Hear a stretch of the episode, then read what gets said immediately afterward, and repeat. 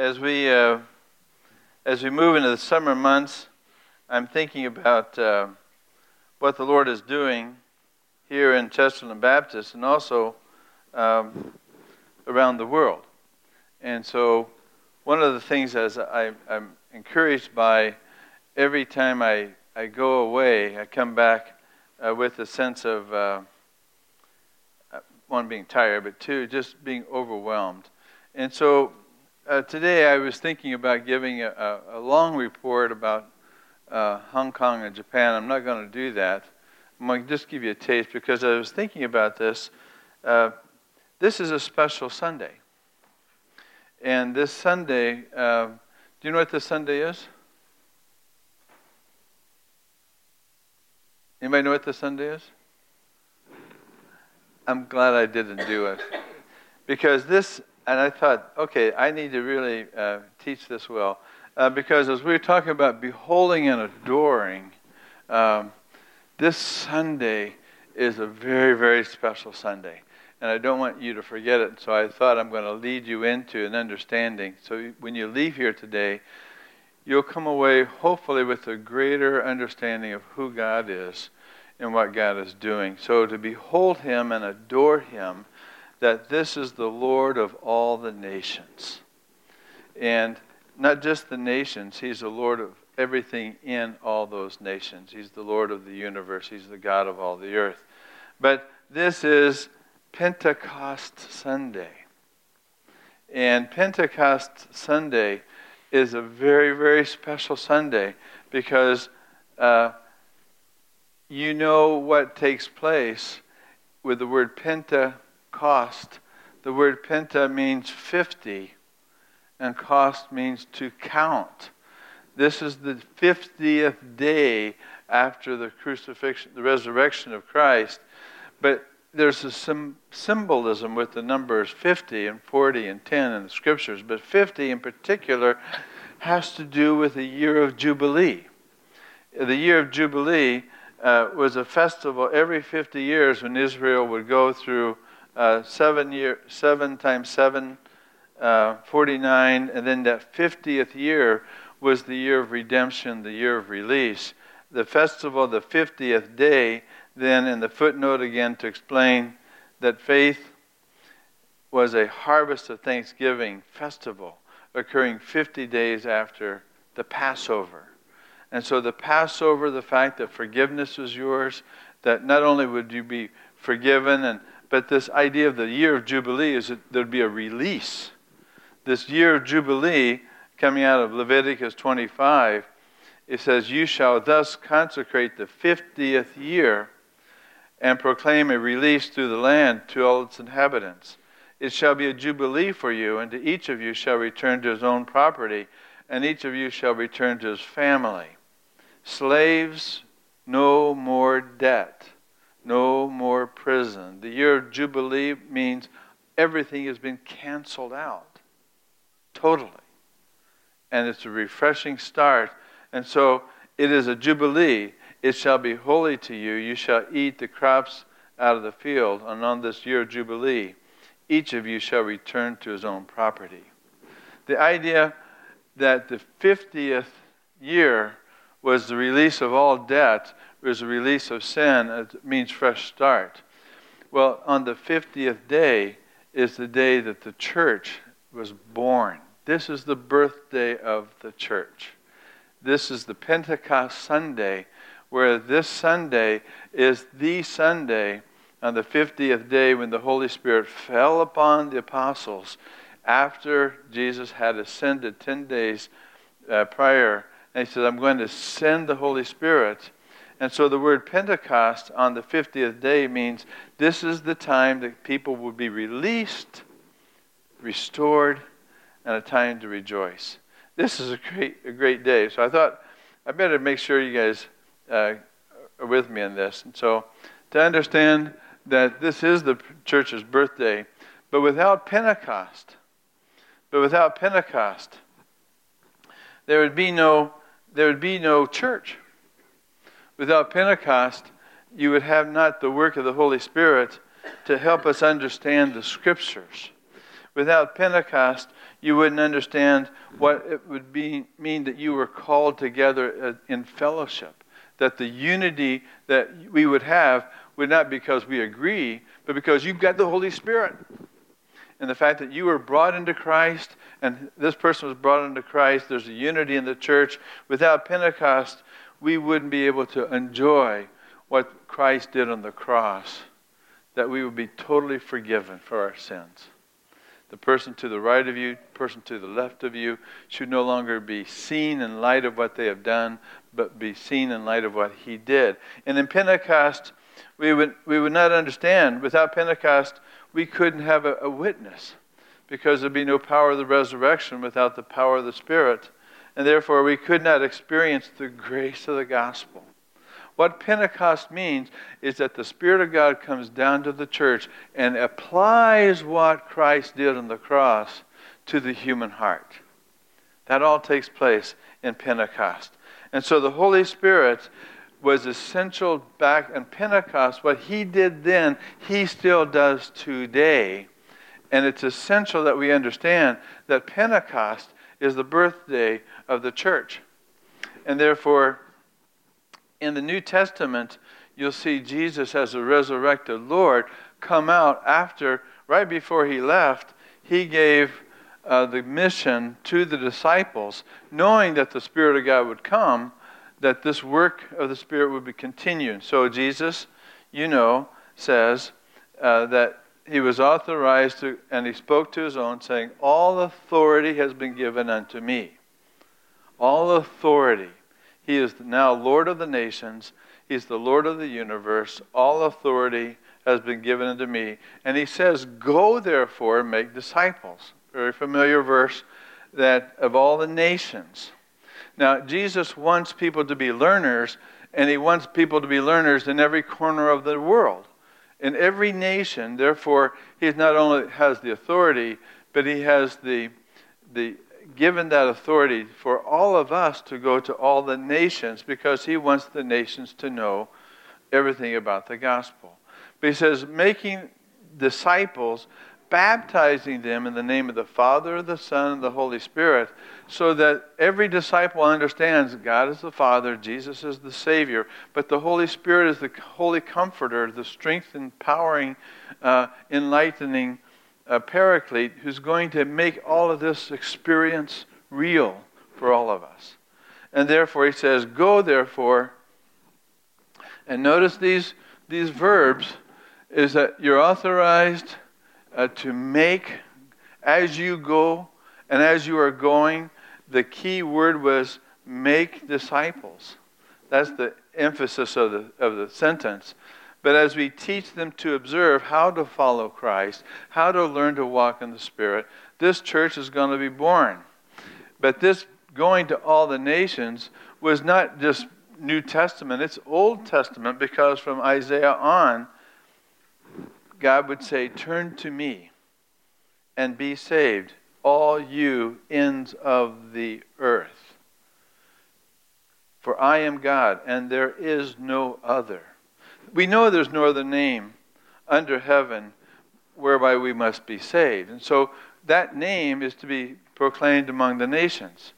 And therefore, as you think about this great commission that the church is born, the idea that we're moving into missions and thinking about where, where Chesterland Baptist, we're going to celebrate our 200th, we're going to continue to do what God's been doing since Pentecost. But the idea I want you to get is this that missions is not the ultimate goal of the church. Reaching the lost is not the ultimate goal. The ultimate goal of the church is worship that everyone, every nation, would not just be reached, but they'd be reached in order to worship. And worshiping God, beholding God. That's why the, the, the themes are about how great is our God. Behold and adore Him. And to understand that God is so good, so kind, that to understand that, that worship is what it's all about. And missions exist because worship doesn't exist in the nations. The nations don't know how to worship. The nations don't know about the kindness of God. They don't know about the forgiveness. They don't know about the grace. They don't know about the gospel. And therefore, missions and worship go together. And so, as we go into thinking about what I just did, I want to give you the background that this is Pentecost Sunday. And that spirit is going to lead me to go to Hong Kong to be a witness to those who who are over there and watch what they're doing over there. But I want to give you this idea that, that there is something that God is doing in the church and through the church for the nations.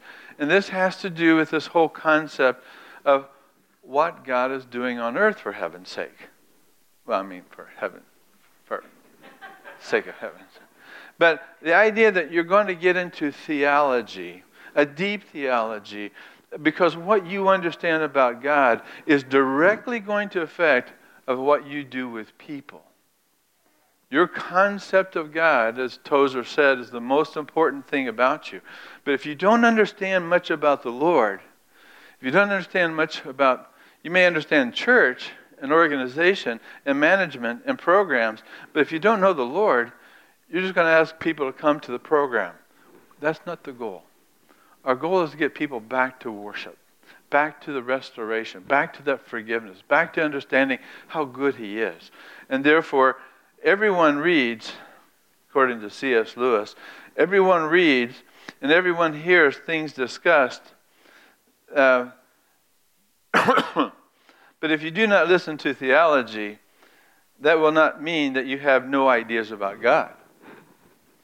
It will mean that you have a lot of wrong ones and bad, muddled, muddled and out of date ideas, he said in, in the Mere Christianity. The idea of, how you think about God is uh, important because Carl Sagan, the, the, the sci- atheist scientist, would say, Your God is too small for my universe. Proclaimed arrogantly. And I thought, if you ever run across someone like Carl Sagan in your work, your neighborhood, here's my response. Your, resp- your universe is too small for my God. J.B. Phillips wrote a book, Your God is Too Small. And the idea of the smallness of God or the small conception of God, uh, your theology is too small. It's, and Phillips said, we shall never want to serve God in our real and our secret hearts if He looms in our subconscious minds as an arbitrary, as an arbitrary dictator or a spoil sport or as one who, makes, who takes advantages of his position to make us poor mortals feel guilty and afraid. We have not only to be impressed by the size and unlimited power of God, we have to be moved to genuine admiration, respect, and affection if we are ever going to worship Him. This idea of moving in worship with the Lord, that we go, um, we go into an understanding of, of, of our understanding of who God is. And if you go into um, the professional theologians, if you, if you listen to the systematic theologians and you try to educate yourself to, by, by going to seminary or whatever, the biblical theologians, what you, what you can really get is some, some heady, heady thoughts about God that really won't necessarily change your life. You can have a lot of information about God and no reformation of the Spirit. And therefore, I wanted to break this down to a couple of things that if you talk to these and you re- read these scholarly works about the theologians, they say God works in two, two ways the extraordinary ways and the ordinary ways. But the ways that God works, you, you can communicate some things about God, and then there are things that you can't communicate things about God. There are incommunicable things, like God exists outside of time. Uh, you have a birthday, God doesn't. God exists outside of space and time. That's kind of hard to, hard to get our heads around because we're finite creatures. Uh, God knows all things. That's hard to get a hold of. We, we study and specialize in a certain thing, but God knows all things. And so there are certain things about God that are hard to get uh, in our head. Eternity is hard to get in our head. But time, we, we understand today, we understand today, but God understands more. So I'm going to add one more thing to, to this, and, and my point I want you to get is this that there are some things that are incommunicable, there are things that are uh, communicable, but here's the point there are things that are incredible. Incredible. And they will cause you to become silent and ponder and think the God we worship is too small in our minds. He's not small, but in our minds, he is small. And therefore, this incredible, this incredible idea I want to share with you as you get into this report of Hong Kong. I really want you to wrestle with this because this is going to rearrange your uh, neural network. I'm going to change your brain today because this is a report a little bit about Hong Kong, but I don't want you to get hung up on Hong Kong. I want you to get hung up on the Lord. And so here's the idea I went to uh, uh, visit the Wus in Hong Kong, and here you'll see at this little circle at the top, there's a little round park uh, at the bottom of this building. But living in Hong Kong is what I want you to get a hold of as you think about what life is like and what God is doing in Hong Kong. Now, can you imagine that each of those buildings has 2,000 people in one unit? But that's not the wow. Here's the wow. The little park is on the right hand side. Hong Kong has 7 million people. And these people living on that island live in 30, 40, uh, some taller high rises, which I'll talk about in a minute. But if you go to this place, I want you to feel the, being overwhelmed in the cities as the Wus live in, in Hong Kong and they work there, but row after row after row of apartment buildings. Imagine trying to live in a city where you have to take an elevator and if there's an earthquake or fire, God forbid.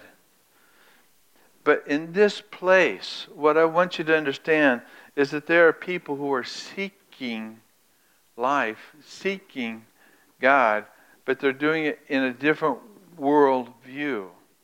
This is the Buddha, the famous Buddha, but you can see how small people are, how big he is. And the Buddha doesn't have ears and he can't speak. This is an impersonal replica of something that they're looking for. There's something beyond the Buddha that is even a more of a challenge for the Wus.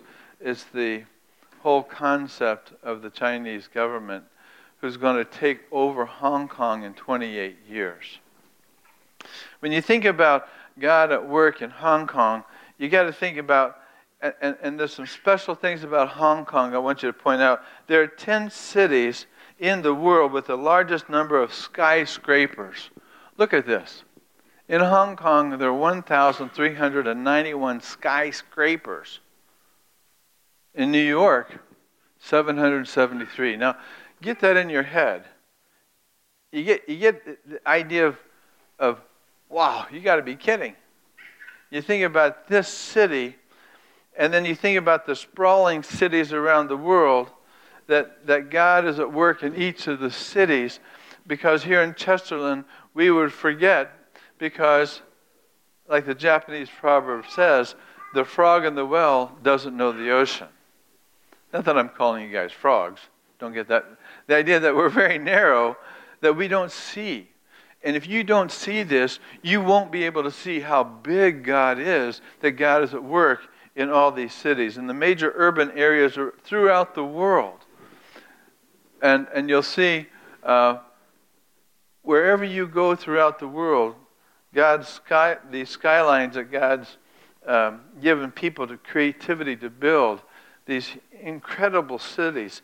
Uh, and people live in a realm that you and I wouldn't even, wouldn't even begin to fathom. What's life like there? What's life like in a city of 26 million people? And it's going to get worse.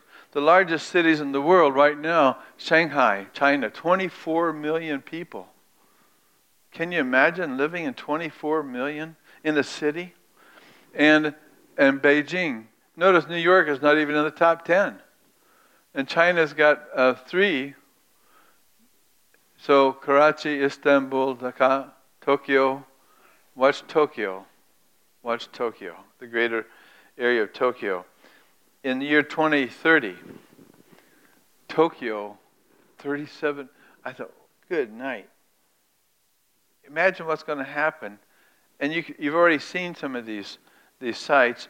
Well, what's God doing in the world when you think about the growth of these countries and you think about missions? The top 10 countries, again, China, India, USA, and Indonesia. God's at work in all of these countries. But when you think about Brazil, when you think about Egypt, Russia, Germany, uh, God is doing something. I hope that you get a sense of being overwhelmed by, by the sheer numbers. Uh, this is a population of the largest urban agglomeration worldwide in 2035, and Delhi, India, is leading by 2035. Okay. My question is this How is God going to work in these great cities? What I want you to know what I want you to understand and really pray about God giving you this wisdom is that God knows every single individual in every single corner of the earth. And at the same time, God is intimately acquainted with every single individual. Our God is so big that if all the world would cry out throughout all time and all prayers would hit the Lord at the same time, he would not miss one. The mercy of God would not be reduced. Our God is so great, so big, and what he's after is that there be disciples in every corner of the world that would worship this great Savior who now sits on the throne of God, who's brought salvation to the ends of the earth. That's what I want you to get a hold of. That, that our Lord is much bigger than you think. And so to reduce God to little Sunday school pictures or to reduce God to a denomination, you will miss the very heart of missions. For the Spirit is poured out at Pentecost to fulfill the prophecies of old. Joel said it this way, and afterwards I will pour out my spirit on all people. Your sons and your daughters will prophesy. Your old men will dream dreams. Young men will see visions. Even on my servants, both men and women, I will pour out my spirit in those days. That took place at Pentecost. And so, as God is going to work in all the world. He begins in Jerusalem and he spreads to Judea, Samaria, and to the uttermost parts of the world. And one of those uttermost parts of the world was a place I went to. This is Swatow Baptist Church in Kowloon. In the middle of this incredibly, uh, incredibly dense place, there are people, just ordinary Chinese people, working side by side. And here's the pastor of this church, the Swatow Baptist Church.